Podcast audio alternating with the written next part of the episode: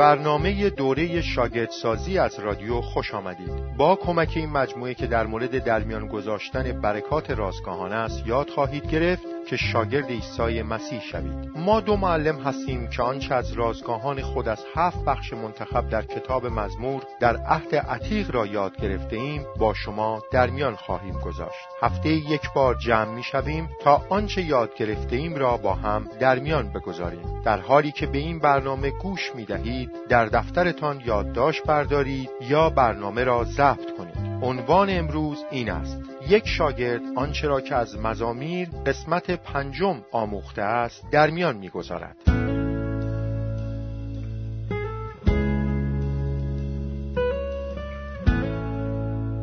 در میان گذاشتن برکات از فصلهای انتخاب شده از مزامیر. در طول هفته گذشته مزمورهای 84, 90, 91, 92, 103, 104 و 107 را خانده ایم و در مورد آنها تعمق و دعا کردیم. اینک از یادداشت‌های خود استفاده خواهیم کرد تا حقایق و درس‌های مهمی از این مزامیر در میان بگذاریم و در مورد برخی از بخش‌های دشوار گفتگو کنیم. در میان گذاشتن برکات از مزمور 90 مزمور خدای ابدی را با انسان فانی مقایسه می کند. این تنها مزموری است که از موسی در اختیار داریم. موسی خدای جاودانی را با انسان فانی مقایسه می کند. او عمیقا تحت تاثیر فاصله غیر قابل تصور بین خدای ابدی و انسان فانی قرار گرفته است.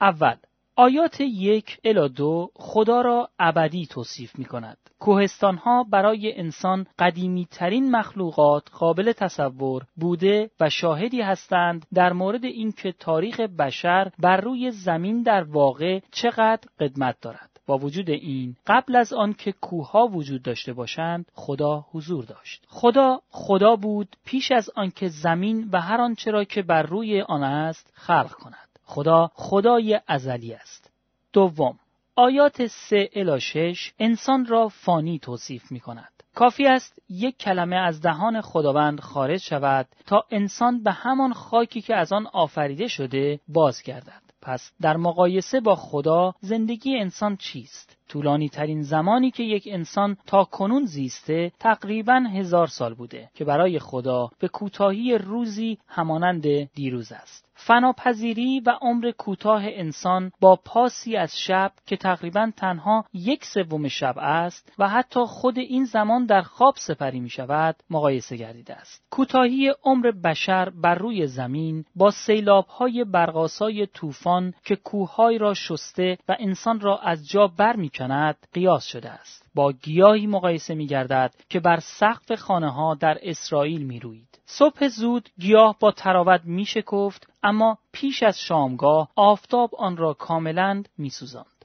سوم آیات هفت الا یازده انسان را محکوم توصیف می کند. موسا متوجه می شود که بشر نه تنها بسیار فانی است بلکه محکوم نیز هست. خشم خدا بر نوع بشر قرار دارد و انسان از غضب خدا دچار وحشت می گردد. انسان حتی در طول حیات کوتاه خود بر روی زمین نمی‌تواند زندگی کند مگر آنکه درک کند که خدا به خاطر گناه او غضبناک است و او را به دلیل گناهانش مجازات خواهد کرد. خدا شاهد تمامی اعمال انسان است حتی پنهانترین گناهان بشر که هیچ کس دیگری از آنها خبر ندارد. در برابر چشمان او اوریان و آشکار است. تمام ایام زندگی انسان بر روی زمین به سرعت یک آه سپری می شود. متوسط عمر بشر بر روی زمین هفتاد سال است. اگر خیلی قوی باشد ممکن است هشتاد سال عمر کند ولی هیچ کس برای زمانی بسیار طولانی نخواهد زیست زیرا عمرش به سرعت میگذرد و تمام دوران زندگیش با مشکلات و حسرتها سپری می شود. موسی به مردم اسرائیل نگاه می کند و می‌پرسد آیا کسی هست که واقعا شدت خشم خدا بر علیه گناه را بداند؟ چه کسی واقعا از کوتاهی عمر خود و غضب خدا به خاطر گناهانش آگاه است؟ کیست که با هوشیاری و مسئولیت زندگی کند؟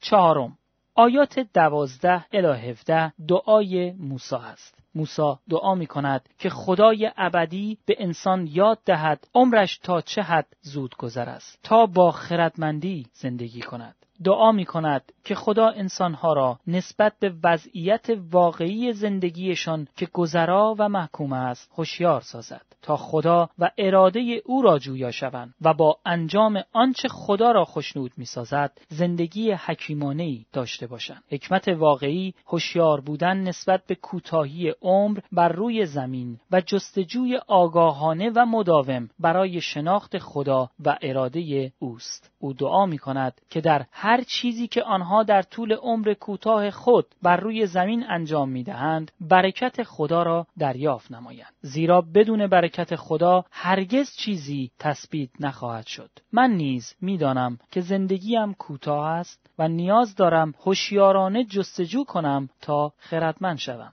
در میان گذاشتن برکات از مزمور 91 سرودی پرستشی در مورد حفاظت خداوند. اول آیات یک الی هشت حفاظت توسط دستهای نادیدنی خدا را توصیف می کند. حفاظت خدا برای هر کسی که بر او توکل کند در دسترس است. در دوره داوران اقوام بیگانه مرتبا به اسرائیل حمله می کردند و قلاتشان را قارت و خانه هایشان را ویران می ساختند. وقتی این چپاولگران می آمدند اسرائیلی ها به کوهستان عقب نشینی می کردند تا در قارها یا شکاف صخره های مرتفع پناه گیرند. به همین ترتیب وقتی که مردمی که به خدا توکل داشتند دشمنان خود را در حال آمدن می‌دیدند به سوی خدا به عنوان پناهگاه خود عقب نشینی می کردند. در این دنیای پلید خداوند تنها کسی است که می‌تواند محافظت نماید. همانند درخت تنومندی که سایه خنکی را بر سر مسافر خسته میگستراند خداوند سایه محافظت خود را بر سر هر کسی که به او پناه برد خواهد گسترد.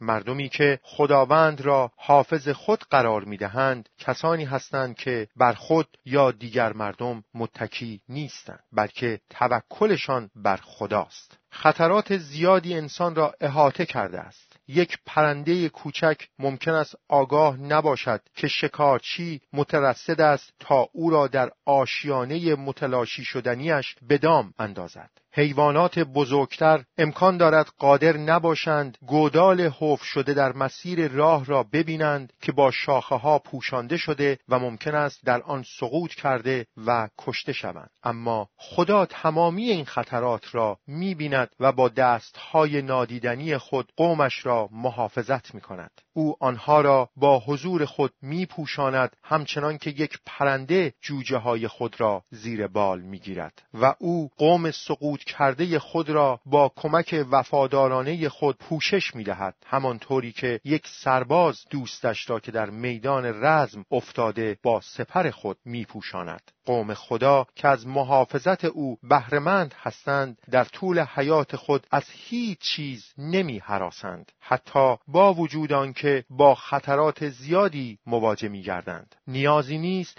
از بلاهای شب بترسند. حیوانات وحشی یا دزدانی که به آنها هجوم میآورند یا دنیای ارواح پلید که سعی می کنند مردم را بترسانند لازم نیست از تیرهای ویرانگر اشعه آفتاب بیم داشته باشند. نیازی نیست از بیماری های بسیار از قبیل تاون که تعداد زیادی را در یک شب هلاک می کند یا هر نوع مرضی که در اثر حرارت روز شدت می گیرد بهراسند. هر قدر هم شریر قوی پلید و مخوف باشد قوم خدا نباید ترسی به دل راه دهد.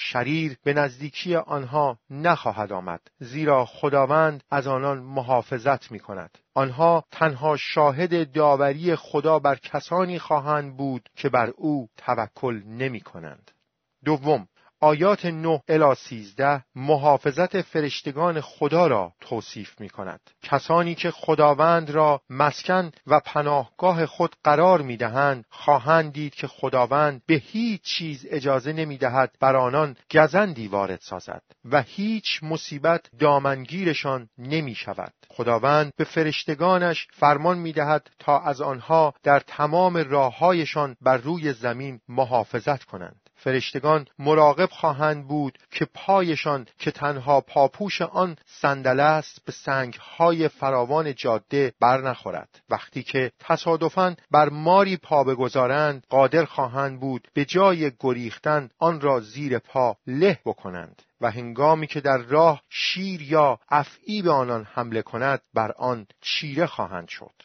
سوم آیات چهارده الا شونزده محافظتی را که خود خداوند به قومش وعده داده توصیف می کند. قوم خدا کسانی هستند که بدون آنکه از انسانها واهمه داشته باشند و به خاطر ایمان خود احساس شرمندگی کنند او را دوست دارند و نامش را گرامی می دارند. خداوند وعده می دهد که آنان را از خطر نجات خواهد داد. در مقابل حملات محافظت خواهد کرد. دعایشان را اجابت خواهد نمود. در همه ناملایمات با آنان خواهد بود. در حضور مردم سرفرازشان خواهد کرد و بر روی زمین عمر طولانی به آنان عطا خواهد فرمود. خداوند اینها را در حق کسی انجام خواهد داد که دست از اعتماد به حکمت و قدرت خود برداشته و به حفاظت حکمت و قوت خدا تسلیم شود. کسی که به خدا بگوید خداوندا من قادر به انجام این کار نیستم التماس می کنم تان را به انجام برسان فیض نجات دهنده و محافظت کننده خدا را تجربه خواهد کرد.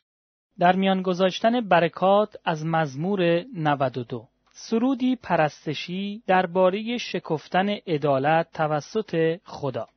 اول آیات یک الی پنج دعوتی است به ستایش کردن خداوند. نگارنده خداوند را با سرود و آلات موسیقی می ستاید. زیرا خود او تجربه کرده که خداوند با بدکاران و عادلان چه می کند. کسانی که خداوند را حمد می گویند نیکویی و برکت او را مشاهده خواهند کرد. نویسنده خداوند را به خاطر محبت، وفاداری و اعمال شگفت انگیزی که از او دیده می ستاید. این او را به خواندن سرود و شادمانی وامی دارد. نگارنده عمیقا تحت تأثیر عظمت کارهای خدا در طبیعت و در طول تاریخ قرار گرفته است. وقتی که به ژرفهای افکار خدا که در کلام او بیان شده می اندیشد، ترس بر او مستولی می شود. هنگامی که به میزان عمیق، قنا، حکمت، رحمت، قدوسیت، عدالت، وفاداری و محبت اندیشه های خدا که در نقشه ابدی او برای نجات ابراز شده فکر می کند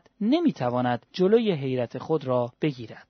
دوم آیات 6 الی 9 توصیفی است در مورد آنچه که خدا با شخص بدکار می کند. اما همه انسانها نیکویی و حکمت خداوند را در فرمان رواییش بر این جهان نمیپذیرند و تجربه نمی کنند. بسیاری اعمال خدا را در طبیعت و تاریخ تشخیص نمی دهند یا افکار خدا را در کلامش درک نمی کنند. آنها در زندگی چیزهای خوب را با بتها یا ارواح پلیدشان نسبت نسبت می‌دهند و چیزهای بد را به خدای زنده. گرچه این سوال که چرا افراد بدکار کامیابند ولی عادلان رنج می‌برند ممکن است همه انسانها را دچار سردرگمی کند اما پاسخ برای قوم خدا روشن است. آنها می‌دانند که شخص بدکار ممکن است مانند علف سبز بروید لیکن هنگامی که در نهایت نابود شوند این فقط فلاکتشان را فزونی میبخشد. خداوند بر جهان سلطنت می کند. او تا ابد متعال است. او شخص بدکار را تا زمانی که بخواهد بر روی زمین تحمل می کند و سپس نابودی آنان به ناگاه و حتمی فرا می رسد. بنابراین خداوند عدالت نیکویی خود را بر شخص بدکار مکشوف می نماید. سوم آیات ده الی 15 توصیفی است در مورد آنچه که خدا با شخص عادل می کند. نگارنده شخصا نیکویی و حکومت خداوند را در اداره این جهان تجربه کرده است. عادل قوتی تازه که تا کنون ناشناخته بوده خواهد یافت که نماد آن شاخ گاو وحشی است. آنها انگیزه و محرک میابند که نشانه آن روغنی است که بر آنان ریخته می شود. در حالی که در گذشته عادلان نابودی هولناک دشمنانشان را دیدند و شنیدند اینک با چشم خود می‌بینند که چگونه خداوند دشمنانشان را شکست می‌دهد و با گوش خود میشنوند که چطور بدکاران شکست خورده از آنان میگریزند گرچه ممکن است برای افراد عادی این گونه به نظر آید که بدکاران کامیابند و بر زمین حکومت می کنند. اما این فقط ظاهر امر است در واقعیت این عادلان هستند که کامیابند خداوند شخص عادل را مانند درخت نخل یا درخت سرو لبنان می‌سازد درخت نخل معروفترین درخت در جلگه ها یا حتی بیابان هاست زیرا حتی در سختترین شرایط آفتاب سوزان سبز میمانند و ریشه هایشان را به آبهای عمیق زیر زمین میرسانند. درخت سرب شناخته ترین درخت در کوهستان های بلند است. زیرا حتی در کولاک و بادهای طوفانی تنه خود را رو به بالا رشد می دهد و شاخههایش را بر اطراف می گستراند. راز قدرت و زندگی شکوفاییشان در این است که زندگیشان از مشارکت با خدای زنده تقضیه می شود. عادلان کسانی هستند که از طریق اعتماد و احترام گذاشتن به خدا با او در ارتباطی درست میمانند. آنها مطابق با مکاشفه و خواسته های نیکوی خدای زنده زندگی می کنند. عدالت آنان در هر جایی که خدا پرستش شود اجرا و شکوفا می گردد. شخص عادل حتی در سنین کهولیت سرزنده و سبز باقی می ماند و در سراسر عمرش بر روی زمین هیچ چیز نخواهد توانست او را از ثمر آوردن باز دارد. همیشه سرود می‌خواند و نیکویی، قدوسیت و عدالت خدا را اعلام می کند. این نهایت آرزو و هدف زندگی من است که حتی در ایام پیری سمر دهم.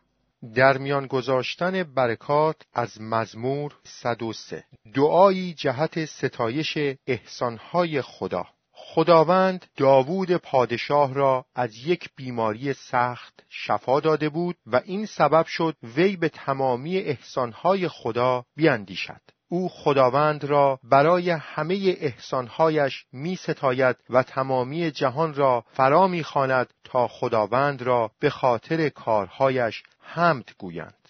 اول آیات یک الا پنج احسانهای خداوند نسبت به داوود را وصف می کند. خداوند او را از یک بیماری مهلک شفا داد و بنابراین او را از مرگ رهانده بود خداوند با بازگرداندن حیات به او بر سرش تاج محبت و رحمتی گذاشته بود که به کلاه رنگارنگی شبیه بود که مردم هنگام عید بر سر میگذاشتند خداوند آرزوی داوود برای زیستن و بازیافتن قوت سابقش را برآورده ساخت. خداوند نیرو و سیمای جوانیش را تازه کرده درست مانند عقابی که هر سال پرهای تازه می رویاند. در اینجا بیماری داوود مکاشفه ای شد از خشم خدا به خاطر وجود برخی گناهان در زندگی او. پس داوود متوجه می شود که خداوند تنها بیماریش را شفا نداد بلکه گناهش را نیز بخشید. او نفس خود را نصیحت می کند که خداوند را بستاید و هیچ یک از احسانهای او را از یاد نبرد.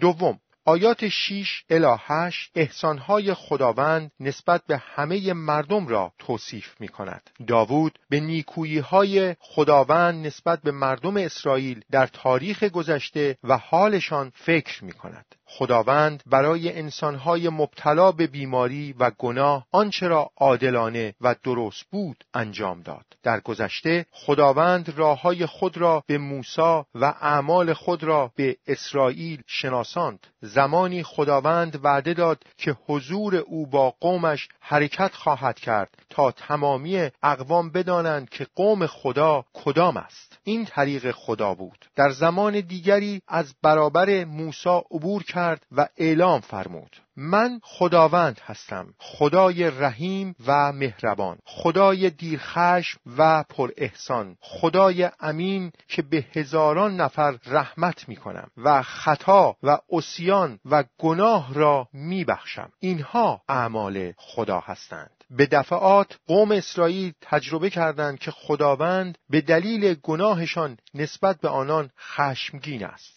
مطابق با اشعیا فصل پنجاه و هفت آیه پونزده الی هفده آنها مشاهده کردند که خداوند روی خود را از آنان پنهان می سازد و مردم را به خاطر گناه طمع و مداومت در طرق خودسرانهشان تنبیه می نماید لیکن هنگامی که توبه کردند و در روح نادم و فروتن شدند خداوند روحشان را قوتی تازه عطا نمود. خداوند قدوس است و گناه را مجازات کند. اما خداوند محبت نیز هست و از مجازات گناهکاران خشنود نمی شود زمانی که گناهکاری توبه می کند خدا فورا او را می بخشد. خداوند با مردم بر اساس آنچه به خاطر گناهانشان سزاوارش هستند رفتار نمی کند. سزای گناهانشان محکومیت ابدی در دوزخ است و با وجود این وقتی توبه کنند بخشوده می شوند. همانطور که یعقوب فصل دو آیه سیزده میفرماید رحمت خداوند بر داوری او غالب است. توان توانایی خداوند برای بخشش فراتر از آن است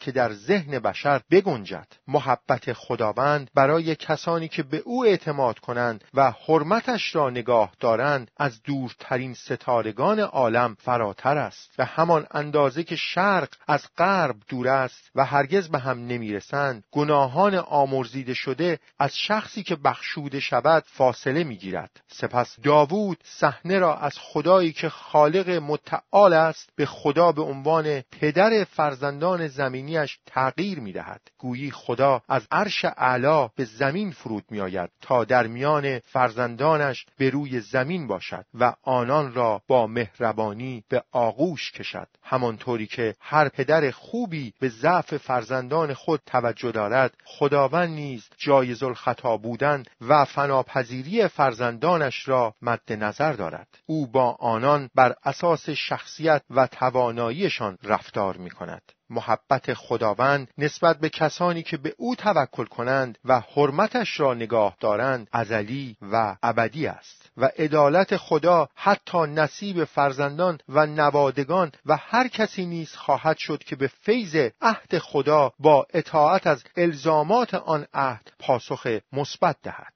سوم آیات 19 الی 22 پاسخ شایسته جهان به تمامی احسانهای خداوند را توصیف می کند. مکاشفه فیض و احسانهای فراوان خدا فوقالعاده است زیرا خداوند پادشاه کل جهان است. تمامی عالم تخت فرمانروایی اوست و فرشتگان بیشمار و خادمین توانای دیگر او را احاطه کردند. او از آسمان بر تمامی چیزهای روی زمین حکمرانی می کند بنابراین داوود همه ساکنان آسمان و مخلوقات عالم را فرا می‌خواند که خداوند را برای نیکویی ها و کارهای عظیمش بستایند. من نیز می‌خواهم تمامی احسانهای خداوند را در زندگیم به یاد آورم و او را حمد گویم.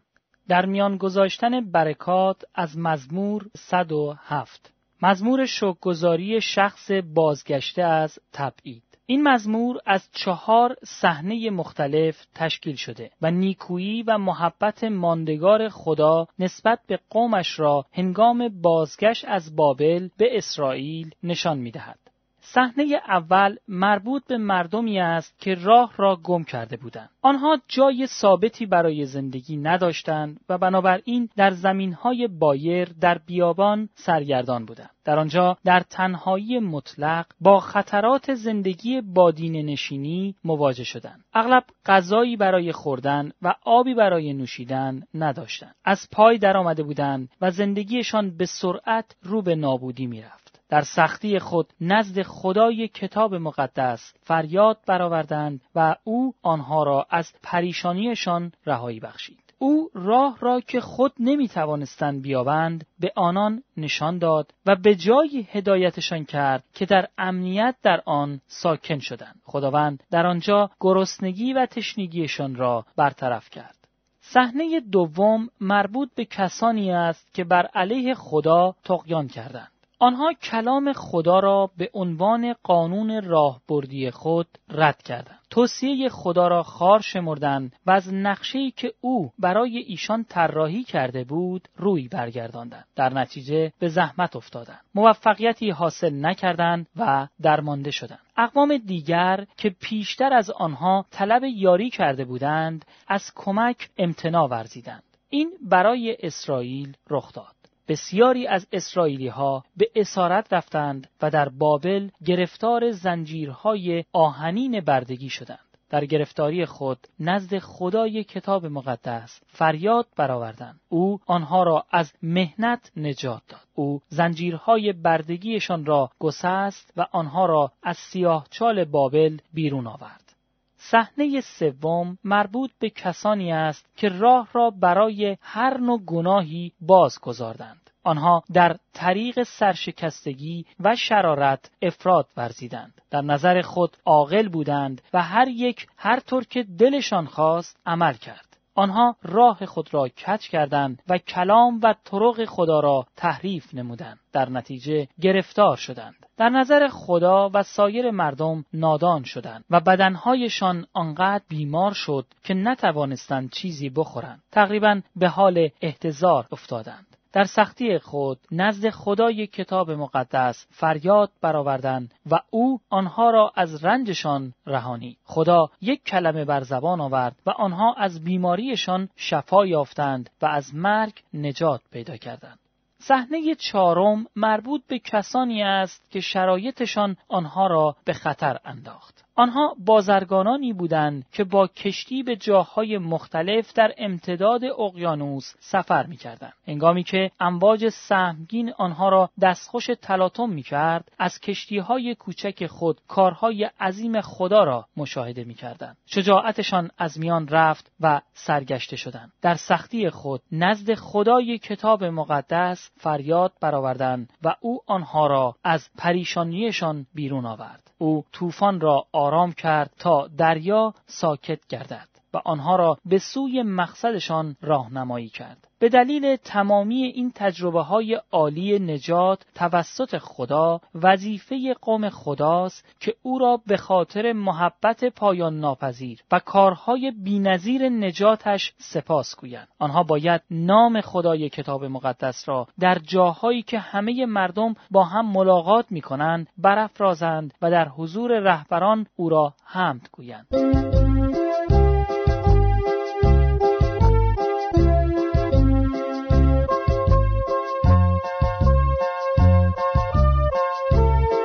تکلیف برای هفته آینده اول هر روز وقت رازگاهان داشته باشید و یک مزمور بخوانید. مزمورهای انتخاب شده عبارتند از مزمورهای 115, 119, 139, 141, 143, 145 و 146 ملاحظات و تفکرات خود را در دفترتان یادداشت کنید. هفته یک بار با یک دوست یا در یک مشارکت خانگی یا گروه شاگردی کشفیات، آموخته و برکات خود را در میان بگذارید. دوم کتاب های دستور عمل بروید و ملکوت خدا را موعظه کنید را ملاحظه کرده و به آدرس اینترنتی